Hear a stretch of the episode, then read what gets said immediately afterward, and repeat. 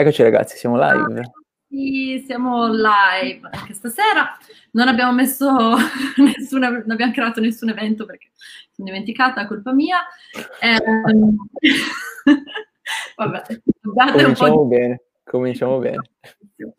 Però siamo live, quindi prima o dopo magari avrete la possibilità di ascoltarci e, e non fa niente. Um, allora, oggi parliamo principalmente di come uh, avviare un progetto qui in Australia, uh, quindi se siete freelancer e volete aprirvi la partita IVA um, o se volete creare una startup, un, un business.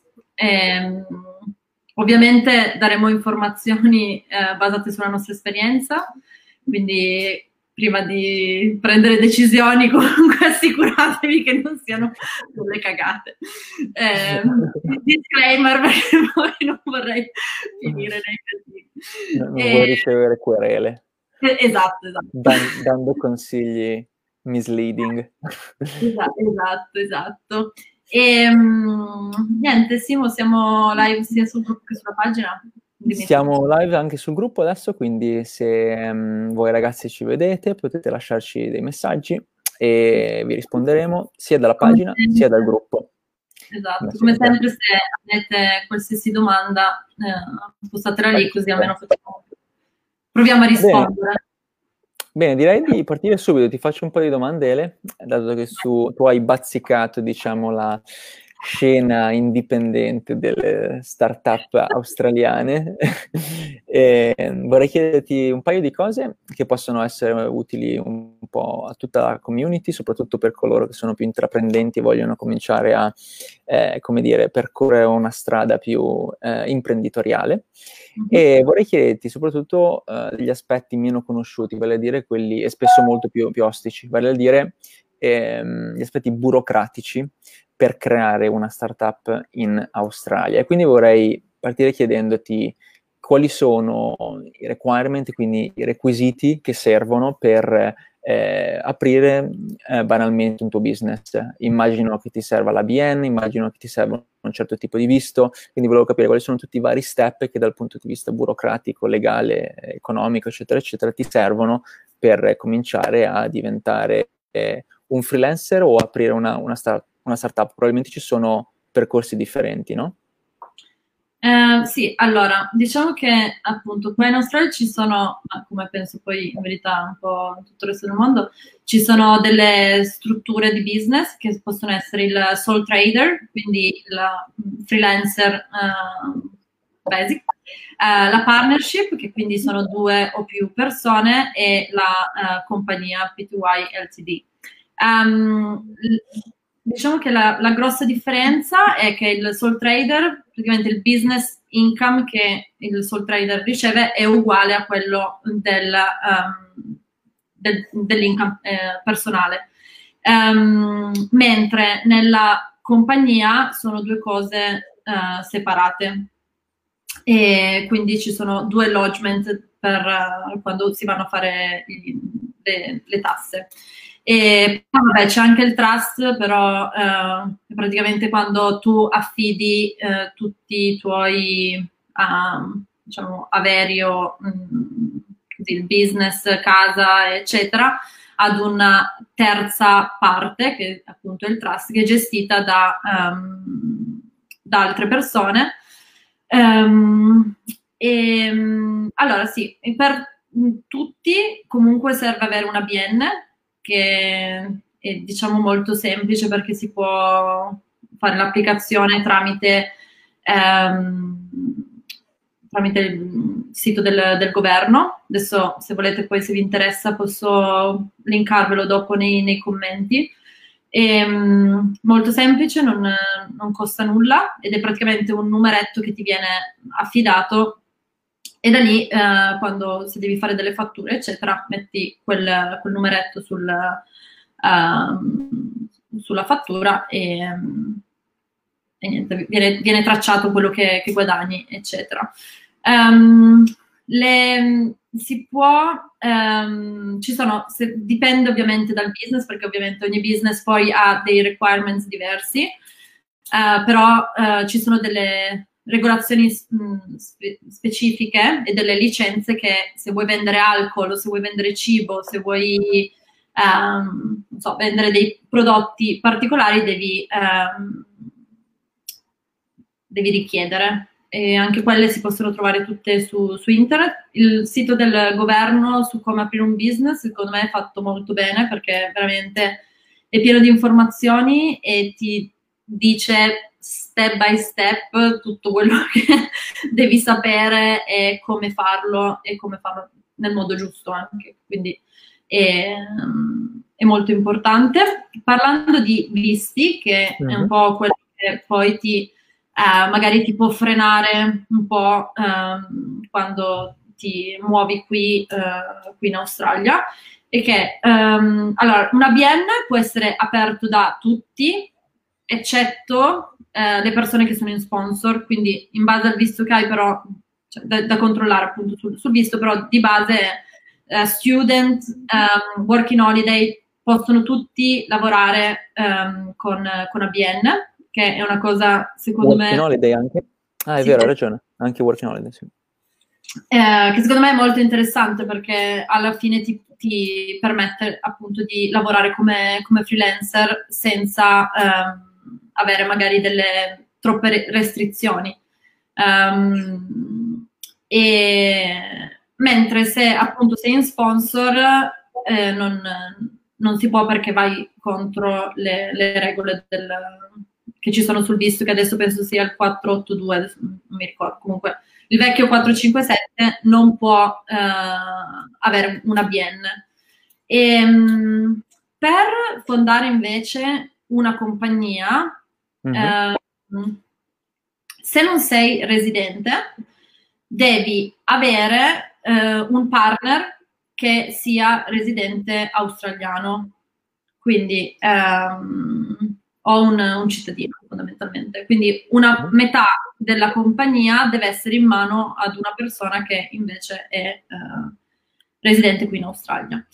Um, però ovviamente secondo me quando si inizia è sempre meglio partire un, magari un po' più low dicendo ok, apro il mio ABN e incomincio a vedere come, come va il business, come funziona, se riesco a veramente farci dei soldi, se poi comunque vale la pena investire in, nell'apertura di una compagnia, che non sono tanti soldi, però comunque devi registrare il, il business name, quindi um, a, a, meno che non sia il tuo nome personale, eh, quindi eh, se fosse Elena Biancardi non devo registrarlo, ma eh, mi è dato di, di, default, però se invece volessi scrivere, cioè mh, mm, aprire la compagnia Machia, devo registrare il, il nome. Mm-hmm. e... ma, ma, volevo chiederti, ma um, quali sono i costi più o meno per partire da zero. Se volessimo partire da, da zero, ci sono dei costi che sappiamo già di dover, eh, di dover appunto eh, sopportare, oppure dipende dal, dal tipo di business? Allora, se, se, uno apre una BN non, eh, e quindi se vendo servizi, mh, mm, graphic designer o non so, digital marketing, eh, mi basta la BN e poi mm. ovviamente uh, non so se devi, vuoi implementare non so, il sistema di invoices con uh, PayPal o qualsiasi altro sistema, ovviamente ci sono dei costi, ma quelli sono rilegati uh, sì, poi alla piattaforma o, o al, al, processo di pagamento, roba del genere. Però uh, è, è, totalmente, è totalmente gratuito la BN. E tra l'altro i primi 18.000 dollari non sono esenti tasse. Quindi, mm-hmm. e, um, c'è una soglia perché se non mi ricordo male in Italia per chi ha la partita IVA, eh, se non appunto guadagni più di X, non mi ricordo se siano i 30.000 euro o, o poco più di 30.000 euro come soglia annuale, e um, le tasse che ci devi pagare sopra sono molto molto basse, eh, non mi ricordo esattamente quanto. C'è una cosa simile a livello di, diciamo, di soglie e anche qui in, in, Australia funziona in una maniera differente? No. Oppure c'è soltanto quella da 18.000? No, i primi 18.000 dollari sono eh, esenti tasse e poi, adesso non mi ricordo esattamente, comunque scaglioni. a scaglioni, esatto. Eh, E, mentre per la compagnia appunto c'è la registrazione del nome che se non mi sbaglio dovrebbe essere all'incirca sui 300 dollari, una roba del genere. Mm. Quindi comunque molto molto fattibile e uh, affordable. E, um, e, poi dipende dalle, dalle licenze, da, delle registrazioni specifiche che magari il business uh, richiede. Mi ricordo che per, esempio per um, importare alcol eh, devi avere la licenza, mi sembra che quella costi, costi, un po', però anche lì siamo intorno ai 400, 400 dollari. 400 dollari. Mm-hmm. E, mm, e, che altro? Uh, ah, direi che abbiamo coperto tutta la parte burocratica, immagino, sì. visti uh, come aprire, eh, che tipo di documenti, eh, che tipo di procedura. Credo che ovviamente prima ancora di pensare a questi steps, probabilmente uno dovrebbe pensare a, che, a cosa fare, no? a che progetto appunto lanciare. Probabilmente quello potrebbe essere utile per poi eh, aprire una, una startup. e la grande domanda, dato che come tutti sappiamo più del 95% delle startup in generale fallisce, quindi eh, diciamo che 9 su 10 di quelli che ci provano falliscono, eh, è un dato abbastanza allarmante, quindi bisognerebbe capire come mai e, e, quali sono i requisiti, tutte le informazioni o comunque le idee, i progetti eh, che bisogna mettere in piedi per eh, fare in modo di, eh, come dire, eh, diminuire il più possibile le possibilità di fallimento. Certo. Volevo capire, ti dico, diciamo, la mia personale opinione o quello che farei io se dovessi lanciare il mio business eh, personale e poi magari potresti raccontare la tua esperienza legata eh, ai business che hai appunto lanciato tu negli ultimi anni. Eh, quello che farei io probabilmente è innanzitutto chiedermi eh, che cosa so fare bene, mm-hmm. chiedere, eh, chiedermi che bisogno c'è all'interno del, del mercato e se c'è una intersezione tra quello che so fare bene e quello che il mercato chiede, vale a dire mm. se posso effettivamente posizionare il mio, il mio valore eh, sul mercato in una maniera tale da poter appunto risolvere un problema di qualcuno, no? perché quello è il grande dubbio, no? spesso si hanno grandissime idee, ma eh, a volte le idee sono fighe ma non risolvono un problema concreto e, e le, le, persone tendenzialmente pagano per risolvere un problema che loro percepiscono come un problema reale. Può essere un gap di informazione, può essere una commodity, può essere qualcosa legato ad un, ad un acquisto di impulso, quindi che eh, si lega più che altro ad un bisogno emozionale o comunque ad un qualcosa che ti fa sentire meglio oppure, oppure che ti fa sentire meno peggio. Eh, però tendenzialmente sono tutti, eh, diciamo, i modelli di business che funzionano sono tendenzialmente legati ai, alle quattro macro aree del eh, o ehm, appunto guadagnare di più, oppure salvare soldi, quindi fare savings, o ehm, risolvere un problema emozionale, quindi darti un beneficio eh, emozionale, quindi farti sentire meglio, oppure eh, farti sentire meno, meno peggio, eh, quindi diciamo ri- rimuovere il pain.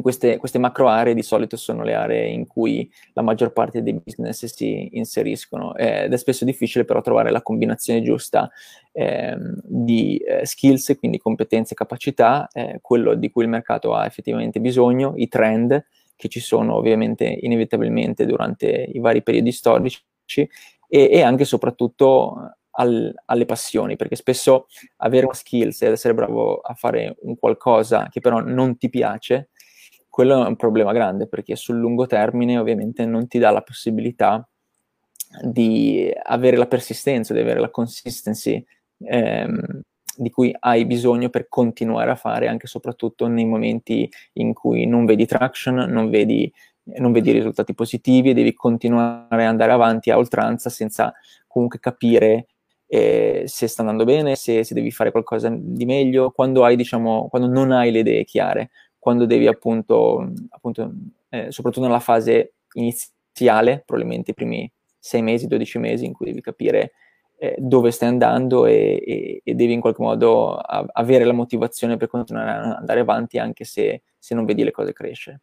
E, e, questi tre elementi, quindi passione, competenza e bisogno del, del mercato, forse sono i primi tre insiemi da cui dobbiamo dare un occhio quando vogliamo lanciare un, un nostro business. E, e, poi sicuramente la cosa che farei, quando, e probabilmente farò prima o poi, probabilmente nei prossimi anni, è, è anche capire mm, esattamente eh, che tipo di modello di business uno, uno, vuole lanciare. Ovviamente le possibilità dal punto di vista digitale oramai sono enormi e quindi personalmente quello che farei è sicuramente lanciarmi in un qualcosa che sia scalabile eh, su, sull'online, quindi sia basato sul mondo digitale, che sia in qualche modo scalabile, quindi che eh, eh, dia la possibilità alle, alle persone di eh, effettuare transazioni online. Non deve per forza essere un e-commerce, ma deve comunque dare la possibilità di scalare il business eh, mm-hmm. attraverso appunto transazioni online.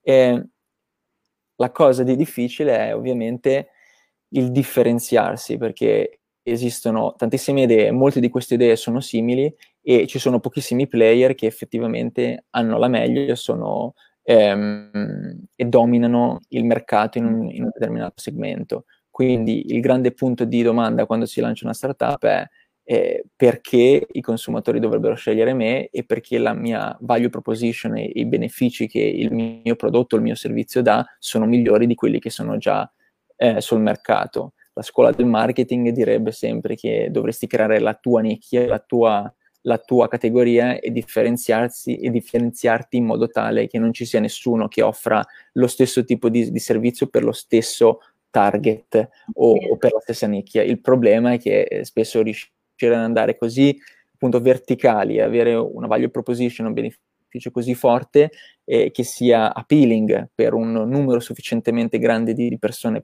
per crescere il tuo business, ecco, quello è estremamente complicato. Quindi vorrei chiederti tu eh, come hai fatto a, a, partire col tuo business, tu, qual è la tua esperienza da questo punto di vista? Allora, sai tutte le cose belle che tu ci hai raccontato?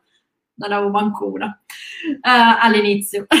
Quindi ho semplicemente uh, avuto un attimo di follia e, ehm, e, ho detto, vabbè, io ci provo e, e vado, vado, avanti. E ho imparato tutto sul, sul, campo, tutte le cose che tu hai detto le ho imparate sul, sul campo battendo i denti forte. Um, però di una cosa sono veramente contenta a distanza di tempo ed è comunque quella di averci provato perché tante volte ehm, magari ci fermiamo e riflettiamo troppo sul ok, devo trovare questo, devo andare così nello specifico, devo ehm, appunto trovare la mia nicchia, devo avere le competenze, devo fare questo, devo fare l'altro. Um, quando e, e non, magari se non hai tutto in place, magari non, non parti mai, no? E, um, perché hai paura di, di, fallire, perché hai paura di, uh, non so, di, di, non essere abbastanza preparato, di non poter uh, sustain tutte le challenges che ti, ti si presentano, no? E, e quello che veramente secondo me eh, alla fine ti cambia la prospettiva è il modo in cui tu ti, ti poni con, uh, di, di, fronte al, al, progetto, perché per quanto puoi essere preparato e bravo, non sarai mai preparato su tutto quello che veramente una startup ti, ti butta addosso ogni minuto Uh, perché tu puoi essere bravissimo in uh, graphic design e poi però ti manca quel, la roba del venderti come graphic designer, vero? E, certo. e quindi... è un bel tema. Ogni esatto. volta che sei un freelancer, quella parte lì, diciamo, di pitching e la parte di sales ti serve, no? Perché devi in qualche modo convincere esatto. qualcuno che, che dovrebbe scegliere te e non dovrebbe scegliere un altro consulente, un altro freelancer. Però quello secondo me, appunto, ci sono tante cose che si, si imparano, eh, anche come ehm, così chiedere i soldi, cosa vendere dopo a quel cliente, perché tu ovviamente cerchi poi di tenere quel, ehm, quel cliente e mh, valorizzarlo e riuscire anche ad ottenere sempre più, più soldi da quel cliente in qualsiasi modo, no? E, um, all'inizio non, appunto vai lì e dici, vabbè, ok, questo cliente vuole questo, gli do questo, poi grazie, arrivederci, però poi da lì impari che magari ehm, appunto puoi ottenere del, dell'altro, puoi vendergli degli altri prodotti che magari non offri nemmeno te, però ti, ti puoi, puoi, fare delle partnership con delle altre persone, quindi fare referral di, di questi clienti a, ad altre persone e, e, lì appunto è un, un, un income che ti arriva da, da altri, dallo stesso cliente, ma senza bisogno certo. di essere proprio, proprio lì. E, ehm, que, quindi, secondo me, se qualcuno sta pensando di provare a lanciare un progetto, è, nel mio consiglio è buttatevi e imparerete sul, sul, percorso, perché se aspettate di avere tutto sempre bello pronto, non, non ci sarà mai. Poi ovviamente dovete anche essere propensi ad accettare di sbattere la testa e, e di andare avanti, quindi essere perseveranti, quello secondo me è, è poi la, la chiave. Uh, per quanto riguarda uh, L'altra, l'altra, cosa che secondo me è molto importante è di riuscire a circondarsi di persone che eh, credono nel, nel, tuo progetto in qualche modo, se non un co-founder, comunque della, sì, delle persone che credono veramente nel, in te e nel tuo progetto e che sono lì per, per supportarti e che hanno anche alla fine le palle di dirti, boh, stai facendo degli sbagli, eh, prova a guardare da un altro punto di vista quello che stai facendo, no? Mm-hmm. Perché se quando una persona inizia e apri, se inizi e apri il tuo business uh, da solo, um, solitamente sei talmente tanto incentrato e sulle tue convinzioni e tutto che hai um, magari non, non riesci a vedere un, delle altre soluzioni o delle, delle, altre vie per arrivare allo stesso, allo stesso punto. Quindi mm, secondo me la, la, community di persone che ti circonda e con cui puoi avere delle conversazioni eh, che ti portano sì, è veramente, veramente importante. Però poi sì, eh, comunque concordo che su tutto quello che, che hai detto eh, in precedenza come chiave del, del successo. E invece volevo chiedere a te, visto che sei comunque appunto nel mondo del growth marketing, eccetera, ehm, scalare un progetto. Quali sono i, gli step che secondo me sono veramente fondamentali per, um, per scalare questo, per scalare un, una startup o un, un progetto? Ma allora, innanzitutto ci deve essere un, un presupposto. Il presupposto è che per, per, poi scalare è ad aver trovato di sicuro un product market fit, quindi ci deve essere di sicuro una value proposition che sia chiara, quindi sia estremamente chiaro che cosa fai, per chi lo fai e in che modo eh, risolvi un, un, problema. Il problema può essere risolto con un prodotto o con un eh, servizio, ma deve essere estremamente chiaro che target hai e soprattutto deve essere chiaro che c'è un match, c'è un match tra quello che tu offri e quello che gli altri chiedono. Mm. E, e lo trovi semplicemente parlando appunto di eh, ehm, come dire, strategie o comunque modelli digitali, lo trovi banalmente eh, facendo delle campagne o comunque lanciando dei progetti digitali e vedere che tipo di ritorno sull'investimento hai, soprattutto quando investi magari un determinato budget eh, sulle ads, per, per, esempio, puoi utilizzare vari canali e quando eh, poi vedi che c'è un ritorno su, sull'investimento e quindi vedi che quello che ti ritorna indietro, quanto converti, quello che eh, le revenues che tu effettivamente generi sono superiori rispetto all'investimento che hai fatto, allora vedi che c'è effettivamente un, un, product market fit, vedi che effettivamente le persone vogliono quello che tu offri, vedono, vedi che la comunicazione, il modo in cui, comun- in modo in cui comunichi, gli angoli che tu utilizzi per posizio- posizionare il tuo prodotto, il tuo eh, eh, servizio funzionano e, e, e, capisci esattamente il target a cui stai parlando e le persone che effettivamente rispondono meglio a quello che tu offri. Quando tutte queste cose sono lì, quando già hai fatto vari test, quando hai già testato i vari angoli, sai quello che funziona meglio, allora a quel punto puoi eh, in qualche modo eh, creare ehm, una specie di struttura, un framework che ti consenta di scalare. Parlando dei canali digitali, sempre semplicemente perché questo è un, un, esempio un po' più semplice da fare, anche perché sull'offline è un po' più complicato scalare in questo senso, mentre invece eh, sul, eh, sull'online è molto più eh, comprensibile il metodo di scaling. Eh, banalmente puoi comprendere quali sono le tue fonti di traffico che ti consentono di convertire di più. Per esempio, se tu hai un business e-commerce e vendi online eh, dei prodotti, può essere fashion, può essere un prodotto per la casa, eccetera, può essere eh, furniture, potrebbe essere qualsiasi cosa, capisci innanzitutto da dove, provengo, eh, da dove provengono quali sono i canali digitali che ti portano eh, il più grande volume di, eh, di revenues, quindi il più grande volume di, di, sales e soprattutto quali sono quelli che eh, non solo ti portano volumi, ma soprattutto che ti portano profitti, che hanno un, un ritorno su, sull'investment, sull'investimento che fai. In particolare c'è un buon ritorno eh, sull'advertising spend, quindi su quello che spendi per le paid ads. Capisci innanzitutto quali sono le fonti di traffico che um, utilizzi, quali, qual è il ritorno sull'investimento in paid ads che hai fatto su questi vari canali a quel punto capisci se c'è la possibilità di scalare quei due o tre canali che ti consentono di avere il ROAS più grande. Il ROAS è appunto il ritorno sull'investimento in ads. Da lì cominci a implementare un framework di scaling e non mm. è per niente semplice, non è per niente, perché è facile dire, ah va bene, sì, que- questi canali funzionano, scaliamo. Il problema qual è?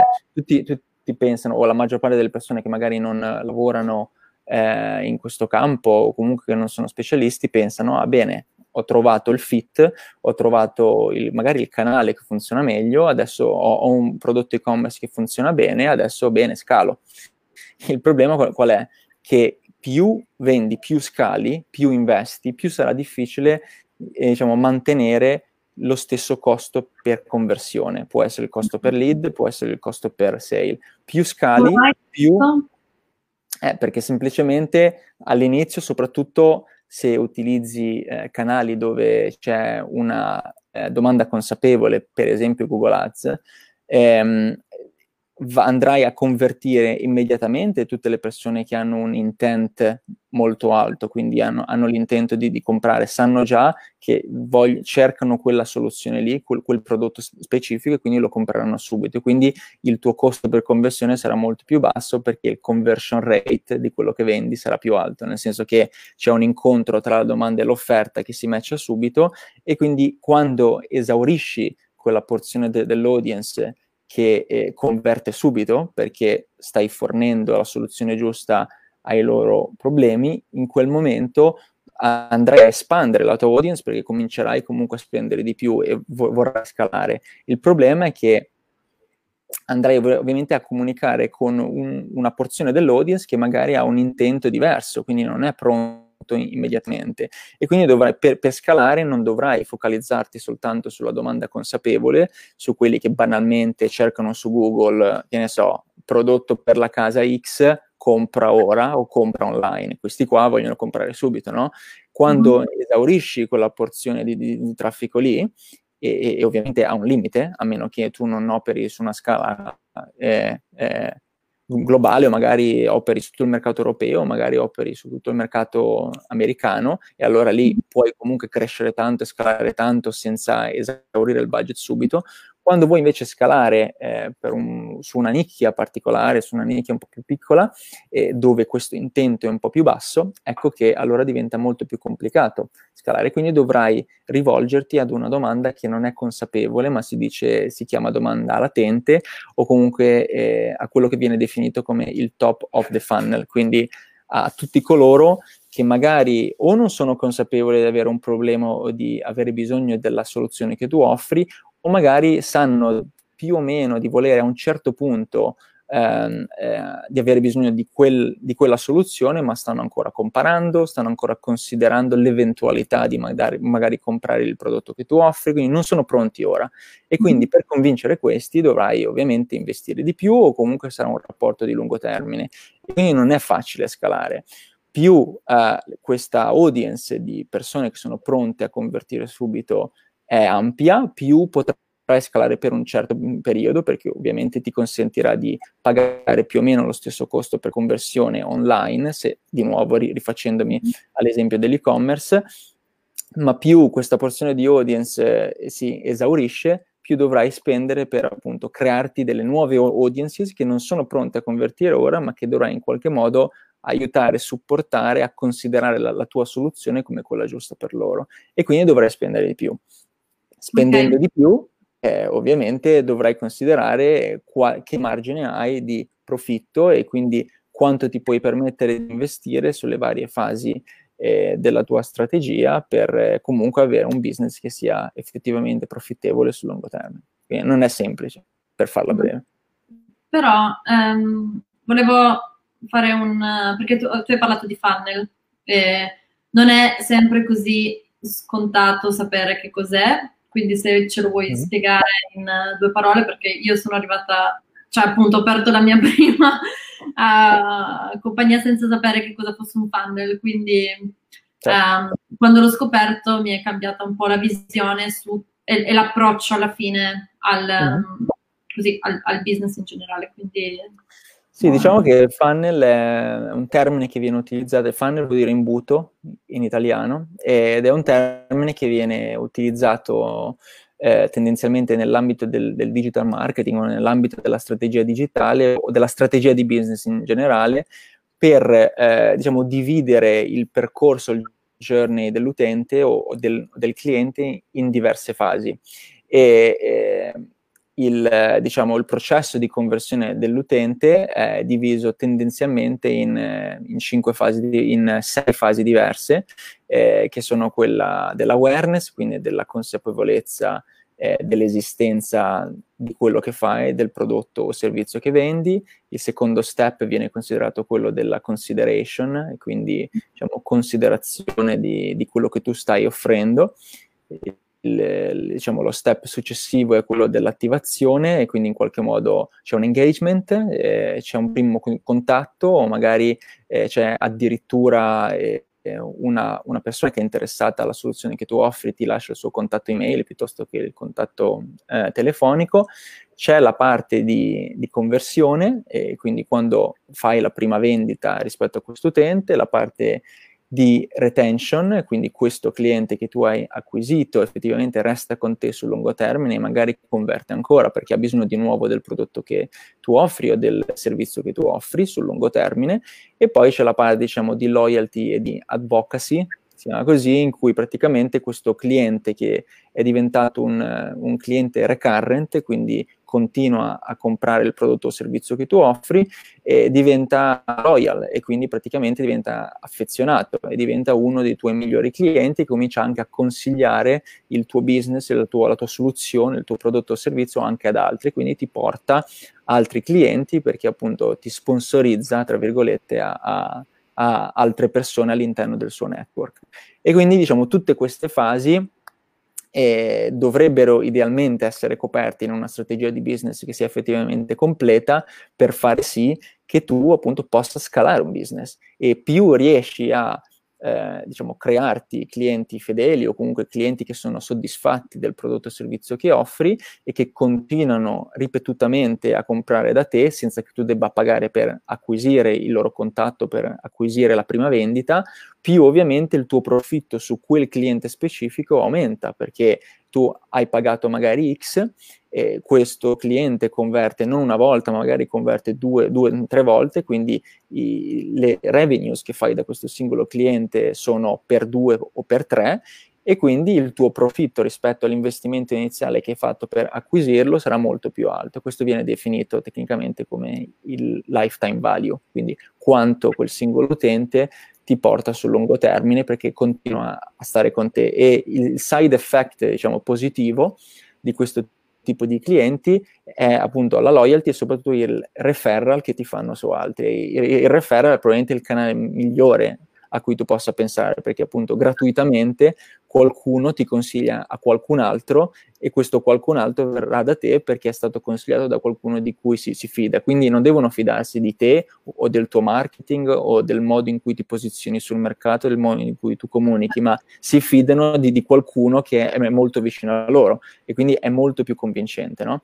E questo è il segreto delle, di tante company e tanti business che sono cresciuti molto dal punto di vista organico, tra virgolette, gratis, semplicemente eh, attraverso i referral di qualcun altro. Ma se ci pensiamo, molto banalmente, il referral è, è diciamo, il migliore dei, dei, canali o il più, eh, o, o il più diciamo, proficuo dei canali, soprattutto tra i eh, freelancer o tra i consulenti, no? Perché tu magari lavoro con, con un cliente, offri un servizio, questo cliente è particolarmente felice di quello che tu gli stai offrendo, se sei un eh, un grafico, per esempio, un, un eh, designer, piuttosto che se sei un digital marketer, piuttosto che sei com- competente nella skill X, se offri un servizio ottimo e il cliente è felice, probabilmente magari questo businessman o questa company o questo owner o questo manager avrà delle altre conoscenze e quando qualcun altro avrà bisogno di un grafico sponsorizzerà te. E quindi invece che eh, spendere del tempo per trovarti un grafico senza conoscere nessuno, se sei un business owner ti, ti fiderai di qualcuno eh, che fa il tuo stesso lavoro e che è stato appunto soddisfatto eh, del servizio che tu hai, hai, offerto. Quindi questo in brevissimo è più o meno tutto il framework che bisognerebbe seguire per creare un business eh, perfetto di successo che poi scala. Ovviamente non è, non è semplice, è molto più semplice spiegarlo che ci passa un po', però vabbè. Eh, c'è la domanda di Stefano. Stefano. Che, esiste un limite di income sotto, quale, sotto, il quale non si pagano le tasse per una startup o eventuali agevolazioni fiscali? Credo che tu abbia risposto prima. Sì, l'abbiamo detto prima, non so se è ricollegato, comunque di base è sui 18 mila dollari, però um, overall, nel senso che se tu lavori per un'azienda e um, ti metti ad aprire la tua compagnia ehm, cioè apri la tua compagnia o ti metti a lavorare in proprio, comunque non è che i primi 18 mila dollari che eh, guadagni dalla tua compagnia non, non, sono tassati. Quindi comunque abbiamo parlato un po' prima, se non hai o se hai altre domande scrivici magari dopo in privato. E, ehm, che altro volevamo, volevamo dire? No? Direi un altro paio di domande, una magari sulle risorse da seguire o fonti di conoscenza a cui possiamo attingere se siamo interessati a creare un business, ma prima di fare quella volevo chiederti una domanda eh, mm-hmm. che è per esempio per le tue esperienze personali, per i tuoi business che hai, che hai appunto lanciato oppure su cui stai lavorando ora, come o quali sono le fonti o quali sono state le strategie, i metodi, le tattiche che ti hanno consentito di trovare i primissimi clienti, perché spesso il problema fondamentale è partire. Partire bene è complicatissimo, no? Una volta che parti poi è molto più, se- è tra virgolette un po' più semplice, però il problema sono i primissimi clienti. E hai qualche esperienza da condividere rispetto a questo tema? Allora, secondo me quella che è un po' più rilevante è, ehm, è stata quella in uh, grafica perché ehm, io mi sono proposta di fare un logo gratuitamente ehm, dicendo se questo logo vi piace poi finirete per utilizzarlo mi, mi, pagherete. Adesso non mi sento di chiedere dei soldi perché era il primo, primo lavoro e tutto ho detto boh, non so tra l'altro senza aver studiato, avendo imparato l'arte su, su, YouTube, mi sembrava quasi... YouTube, YouTube è, è, è, ottimo, tra virgolette, per acquisire nuove skills comunque, perché tutti spesso comprano corsi, ma alla fine se tu hai la voglia e lo sbattimento di, di, di, trovare le diverse fonti, quindi di sbatterti un po' a livello di proprio spendere del tempo, cioè passare magari delle ore a trovare le fonti giuste, poi alla fine ci sono un sacco di competen- di, di, no. di, con- di, punti di conoscenza gratis su internet. Sì, tu esatto. paghi spesso per un corso, ma semplicemente perché è tutto lì, sai, sai che tutto lì è, hai, cioè, salvi il tempo, fai saving sul tempo, ma in realtà le informazioni sono spesso gratis. No, ma infatti tuttora cose che non so fare vengono googolate o youtuberate proprio così, um, anche se non dovrei dirlo, comunque lo faccio, quindi e funziona. Okay. uh, provare.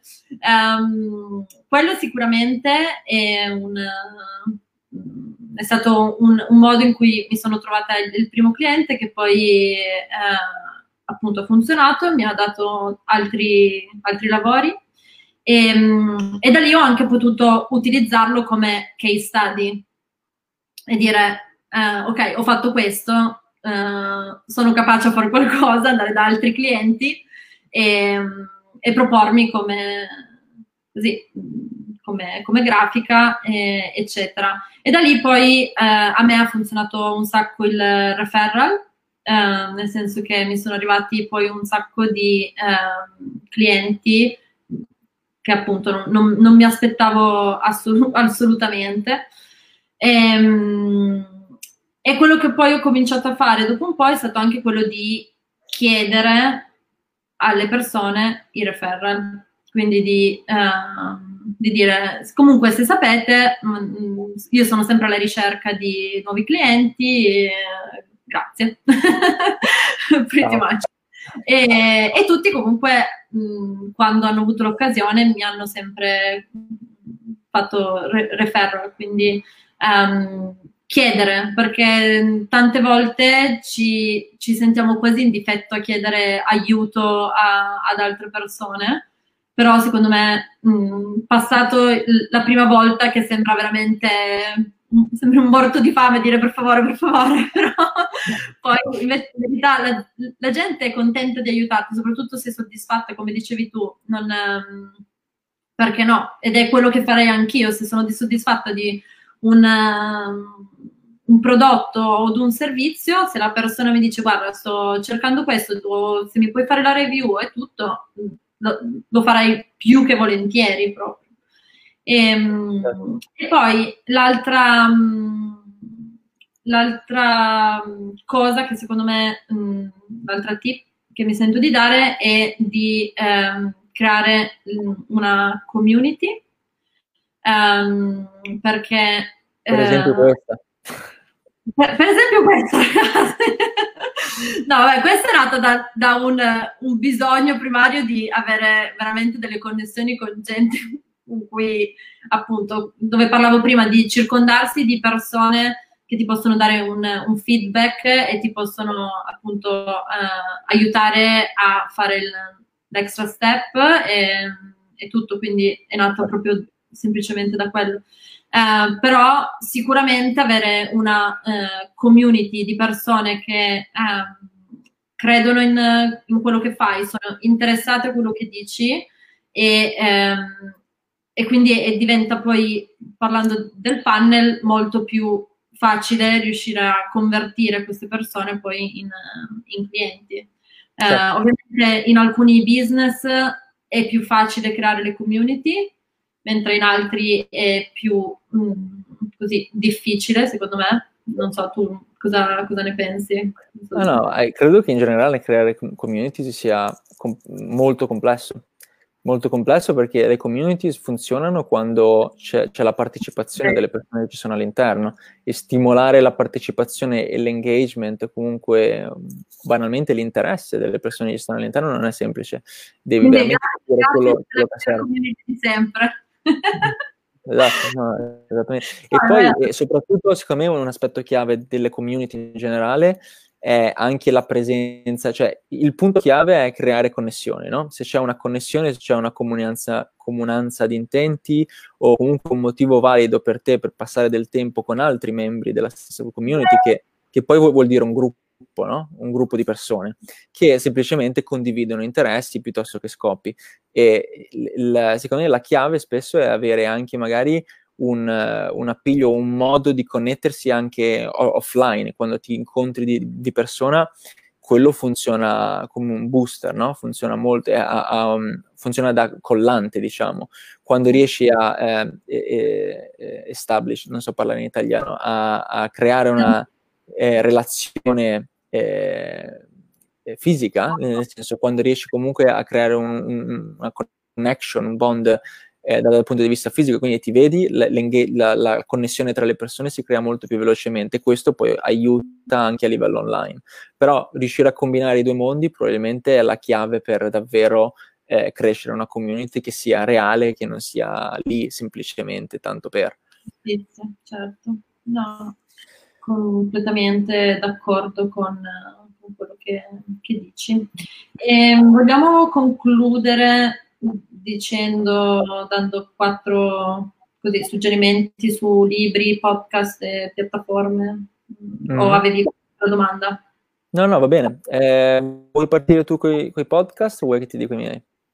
Ah, no, vai tu con i tuoi, vediamo se, se sono, sono, allineati Allora, podcast specifici per startup comunque sul business, sulla strategia di business in generale, eh, ne ho due o tre che mi piacciono molto.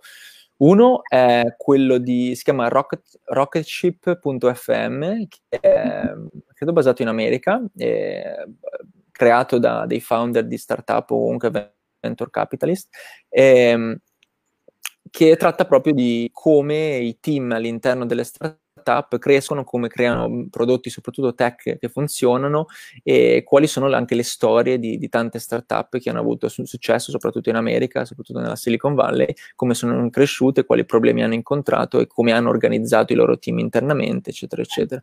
Molto interessante, molto figo. Poi c'è quello classico di Product Hunt. Product Hunt è una, una piattaforma online dove vengono lanciati prodotti nuovi, delle beta, eccetera, e vengono appunto votate dalla, dalla community di persone che appunto, scopre questi nuovi prodotti, anche lì prevalentemente tech, e mm. hanno un podcast e fanno interviste, eh, piuttosto che raccontano anche lì la storia o comunque l'evoluzione di startup eh, tecniche e comunque eh, fanno molti episodi sulla strategia, su quello che funziona, su come creare un prodotto che effettivamente è, è utile per gli utenti, eccetera, eccetera molto bello anche quello.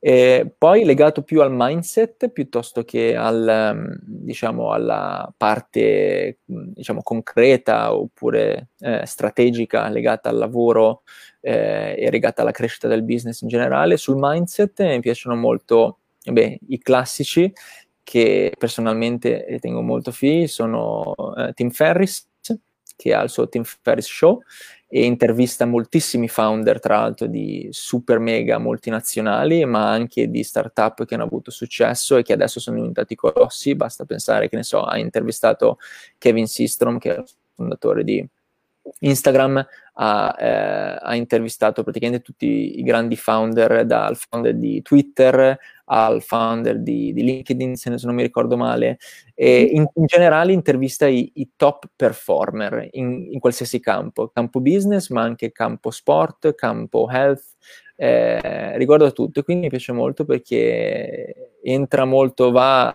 a scavare molto nella, nella mentalità di, di queste persone per capire quali sono i loro modelli mentali che sono stati applicati per poter ottenere il, il successo sul lungo termine, quindi diciamo cerca di scavare nelle loro menti.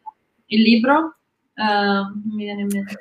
Lui poi aveva scritto quattro libri per adesso, e ah, il, suo, il, suo, il, suo, più figo in cui ha intervistato eh, i top performer in generale è Tools of Titan, che è molto eh. bello, ma anche mm-hmm. poi scritto quello subito dopo che si chiama Tribes of Mentor, ehm, che è l'ultimo libro che ha scritto, ehm, e che anche quello, eh, diciamo, eh, tratta più, cioè intervista comunque personaggi di eh, spessore e secondo me è un po' il, il prosieguo di, di, Tools of Titan, anche se non ha esattamente lo stesso, la stessa struttura. E poi mm-hmm. l'ultimo sul mindset, che a me personalmente piace molto, è Joe Rogan. Joe Rogan ha un super mega podcast, il più downloadato di tutto il mondo, e adesso ha anche una esclusiva con Spotify che verrà pagata billions e billions. Questo però pur... Dimmi. Che, che è pagata? Eh, miliardi, miliardi di dollari. Non mi ricordo quanti billions, ma ha una esclusiva con Spotify, che vuol dire che lui non, non, sarà presente su nessun'altra piattaforma, sicuramente non sarà presente su Apple Podcast, ma addirittura, se non ho capito male, dovrà anche rimuovere i video da YouTube. Una, un dramma, tra l'altro, perché su YouTube c'è una marea di contenuti molto fighi e soprattutto le, le sue interviste sono, sono, tutte in video, quindi è molto bello anche guardarlo in formato video, no? Anche senza ascoltarsi il podcast. E anche i video andranno su, su Spotify e sarà probabilmente anche questo un boost per loro per, per appunto eh, far crescere Spotify come piattaforma eh, non solo audio ma anche video. Detto questo, sì, le sue interviste sono pazzesche, ha intervistato personaggi assurdi tipo Joko Willings o ehm, eh, personaggi tipo eh, David Goggins, che vabbè è un pazzo assoluto, che ha scritto quel libro fa- eh, famosissimo, si chiama Can't Hurt Me, sulla sua vita da eh, overperformer, overachiever, vabbè ora partiamo per mm-hmm. una tangente che non finisce più, però questo per dire che ha intervistato personaggi pazzeschi che hanno idee pazzesche, ha intervistato tre volte Jordan eh, Peterson, che è l'autore di un libro famosissimo che si chiama eh, 12 Rules for, for, Life, se non mi ricordo male, anche quello su modelli mentali, eccetera, eccetera. E soprattutto ha intervistato un sacco di volte anche Elon Musk e, e, e un sacco di altri eh, imprenditori super mega famosi.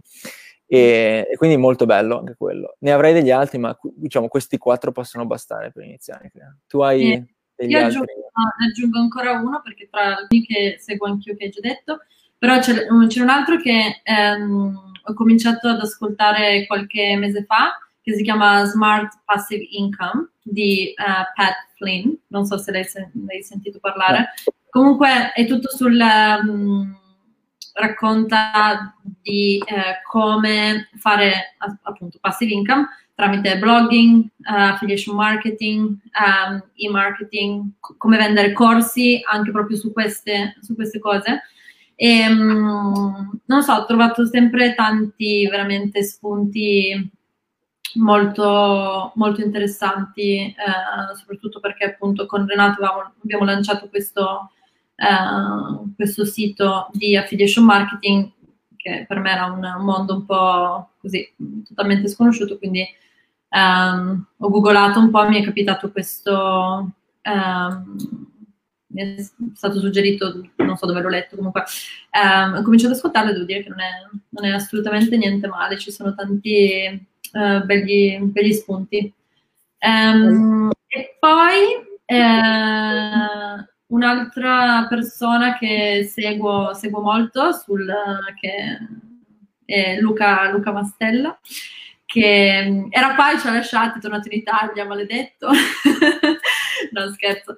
Ehm, che ha formato, tra l'altro, ha lanciato da poco questa piattaforma che se non la conoscete provate ad andare a cercarla, si chiama learn.com ed è una piattaforma dove ci sono un sacco di um, contenuti video ehm, dei, dei, corsi sul come creare contenuto, quindi come trovare la tua nicchia, come il, il formato su come creare contenuto, il, lo stesso contenuto, come distribuirlo su diversi channel, ehm, su pricing, subscription, sul funnel, eh, quello lì veramente è stato forse il primo, il primo corso che, che ho fatto di, di Luca. E, mi, è, mi ha veramente aperto la mente e quindi eh, se, se, vi interessa. E poi tra l'altro lui ha fatto anche eh, un corso sul Career um, Accelerator, penso che si chiami, um, dove spiega la sua esperienza, come ha fatto a trovare eh, lavoro in, um, in, Australia tramite, mi ricordo più perché non l'ho seguito quello, però mi sembra uh, Facebook Ads e mm, LinkedIn ads, mi sembra. Quindi se siete, state così appunto, mh, mm, siete appena arrivati, eh, vi, consiglio, vi, vi, consiglio, anche quello. E, sì, mm, lui è, è, sicuramente uno dei numeri uno in assoluto, soprattutto sul mercato italiano, e è assolutamente suggerito, assolutamente consigliato, dato che sul mercato ci sono un sacco di guru, di persone che, come dire, eh, millantano conoscenze che spesso non hanno anche dal punto di vista pratico e sono magari molto bravi nella comunicazione online, magari riescono a eh, eh come dire, eh, comunicare in maniera molto efficace perché fanno appeal appunto eh, su quello che promettono, quindi fanno tantissime promesse, ma eh, dal, dal, punto di vista contenutistico sono molto poveri, mentre invece Luca è veramente, veramente in gamba, è veramente bravo e soprattutto riporta la sua esperienza concreta, quindi è assolutamente il numero uno eh, da seguire, suggerito al 100%. Ci sono un sacco, quello che mi è piaciuto di più in assoluto è che ci sono veramente un sacco di case studies che puoi prendere come spunto e applicare a, appunto al tuo prodotto o al tuo servizio, quindi veramente, veramente eh, consigliatissimo. E, ehm, che altro? Mm. Chiudiamo con qualche libro, qualche lettura consigliata. Um, se hai qualche titolo tu, io ne ho di sicuro. Non ho dubbi. Allora, quello ne do uno perché sennò finiamo di nuovo tra un'ora, un'ora e quaranta. Um, ed è Start with Why di uh, Simon Sinek, eh, che mi ha veramente anche lì un po' forse aperto la, la mente. Um, perché vabbè, appunto dal, dal, punto di vista di marketing, ma anche secondo me di, um, di storytelling um, e di creare una mission, una purpose che le persone uh, ab- abbiano poi mh, la voglia di, uh, di, seguire o che possa essere poi rilevante anche, anche per loro. E poi un concetto che secondo me è davvero interessante è il fatto che bisogna riuscire a conciliare il, il tuo sogno, quindi il tuo why, il tuo, um, il tuo dream, con un piano d'azione che porti quel, quel sogno ad avverarsi, perché se no, uh, come dire, un, un'idea senza un piano dietro è un'allucinazione, diciamo, perché non... non... È una chimera. Esatto. una grande illusione. Una grande illusione. E poi soprattutto anche la, la differenza tra eh, come ti vuoi posizionare sul, nel marketing, tra eh, vuoi appunto creare una, una mission, una purpose che la gente voglia, abbia voglia di seguire, oppure vuoi semplicemente vendere in modo molto veloce, quindi magari um, fai un uh, low pricing, uh, attui una strategia di low pricing e di um, così magari giochi anche un po' sul uh, fear del cliente, come so, vendere mascherine durante il, la pandemia globale. Uh, però comunque lì poi non, non avrai sicuramente uh, recurring clients. Eh, e quindi dipende da che strategia comunque vuoi, vuoi attuare. Secondo me, uh, non so, è scritto molto, molto bene, in modo molto semplice anche per gente che non ha assolutamente idea di, mm, di business, di marketing o di niente. Quindi quello è il mio libro consiglio di oggi. Io ne consiglio due al volo. Eh, ovviamente ce ne sono 150 milioni eh, là fuori, quindi diciamo, volendo fare proprio un riassuntissimo, riassuntissimo di tutti i top, quelli che mi hanno impressionato di più, che mi hanno coinvolto di più in assoluto, probabilmente anche per quando li ho, li ho letti e per quello che ho imparato, eccetera, eccetera, insomma, quelli che ho preferito in generale sono due.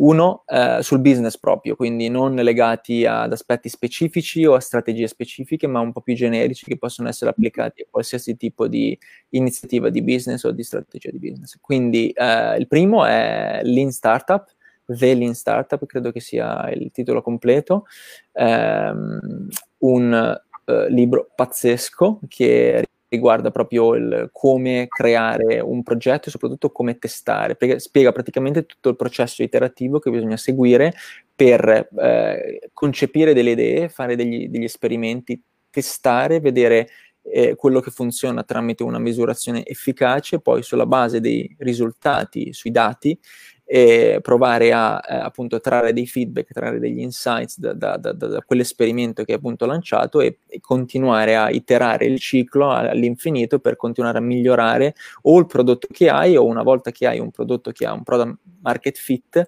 eh, continuare a lanciare degli esperimenti per eh, continuare a eh, appunto migliorarlo e farlo evolvere in una maniera tale che eh, continui a diventare, a offrire la soluzione migliore per i per i, per i propri utenti. Questo può essere declinato sul business, è un approccio appunto, una, mentalità eh, che può essere applicata sia a business interi sia a strategie specifiche, cioè questo lo puoi applicare a qualsiasi cosa che fai, sia dal punto di vista personale, sia dal punto di vista professionale, sia dal punto di vista di strategie specifiche e digitali se ti occupi appunto di digital marketing.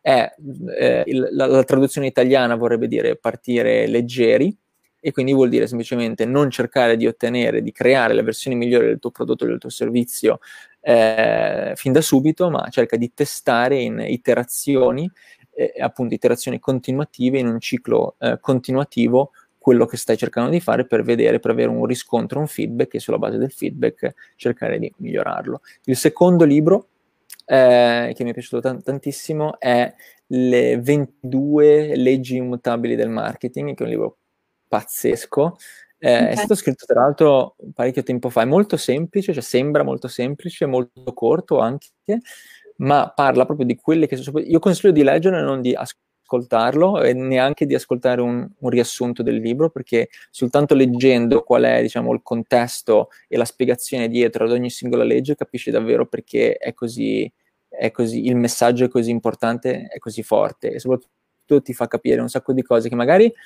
abbiamo già in testa, o molti di noi hanno già in testa, ma te le spiega in maniera molto più chiara e te le fa davvero entrare, e te le fa davvero assorbire.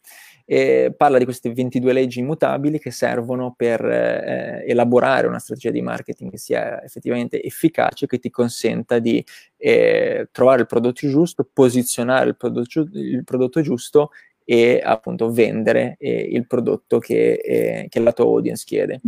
E, è molto molto interessante, tratta, tratta, molto di posizionamento, di strategia, di modelli di business, di strategia di business, è, è, è molto interessante, molto molto figo. Okay. E, e, niente, direi questi due.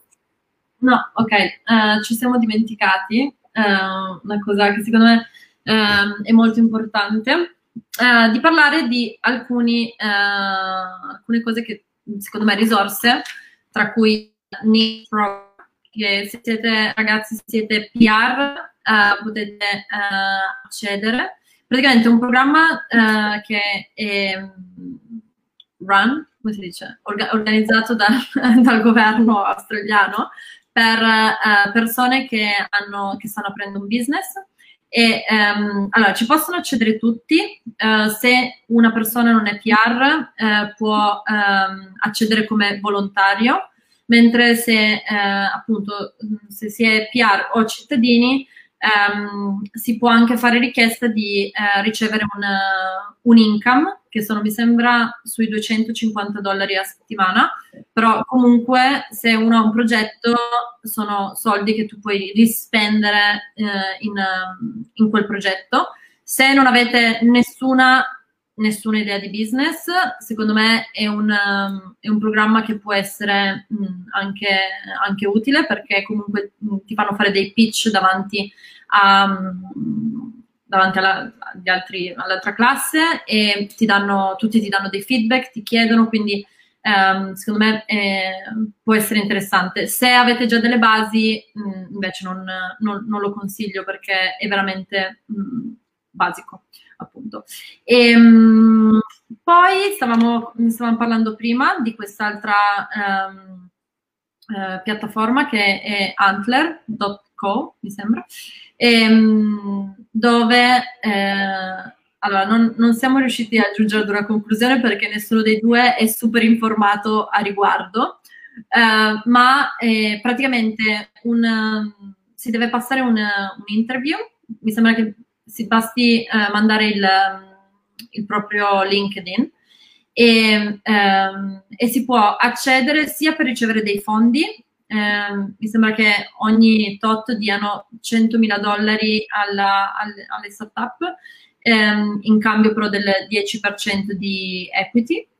E, ehm, e poi si, si, può, per, mi sembra per 10 settimane, um, appunto, anche se poi non ricevi i fondi, comunque hai accesso ad un networking di, uh, di persone e, e tools um, che male non, non fanno mai. Sì, credo che ci sia questa, questa, questo aspetto di acceleratore, soprattutto eh, un aspetto di aggre- aggregazione di talenti diversi che magari non, non, si sono trovati tra loro e cercano di mettere, eh, di, di, far trovare, si, si frappongono tra le persone che hanno una skill un talento, una competenza specifica e hanno la voglia di lavorare su un progetto nuovo, di lanciare una eh, startup, ma magari non hanno ancora l'idea, e coloro che invece hanno l'idea di, di business e vogliono trovare un team. Quindi eh, si funge da punto di incontro eh, tra, due, tra, queste due appunto, parti e, ed è molto interessante perché appunto eh, sostanzialmente colleziona talenti e fa sì che questi talenti si incontrino tra loro e insieme sviluppino un'idea e cominciano appunto a creare una startup tra loro. Molto figo. Sì. E, ehm, e poi se vi interessano sempre così pitch eccetera, ci sono, vabbè c'erano prima del covid e tutto, il venerdì sera c'è sempre il Fish Burners eh, dove fanno le pitch competition e poi ci sono anche eh, un sacco, basta googlarli, di, anche di fondi e di pitch competition dove ognuno può andare fare l'application per ehm, appunto fare il pitch della, della, propria idea, della propria startup e, ehm, ed eventualmente ricevere anche dei fondi. Uno che, a cui ho anche partecipato è quello di Genesis della Sydney Uni. Um, che io sappia bisogna avere un membro che è almeno un uh, alunno della Sydney Uni o uh, che appunto ha studiato lì, um, però da controllare perché non sono più sicura al 100% che sia un, un requirement. E comunque ci sono 25 mila dollari in palio um, per il vincitore più un sacco di uh, exposure mediatica, quindi secondo me vale sempre la pena provare a, a lanciare. E, Bello. E, uh, sempre Ottimo. vogliamo finire a 45 minuti e un'ora e 5 che parliamo. Molto Come bene, ragazzi. bene, tutto eh, molto bello così. Ragazzi, fateci anche sapere se siamo troppo, cioè se andiamo troppo preferite un format un po' più uh, corto, eh, così feedback sono sempre uh, ben accetti. E niente, ci vediamo per la prossima settimana al Book Club. Ho già creato l'evento. Yay. Alla grande, stavolta ci siamo organizzati. ci siamo organizzati benissimo. Quindi ci vediamo il prossimo giovedì. Va bene? Va bene. Ciao ragazzi. ciao. ciao. ciao. ciao.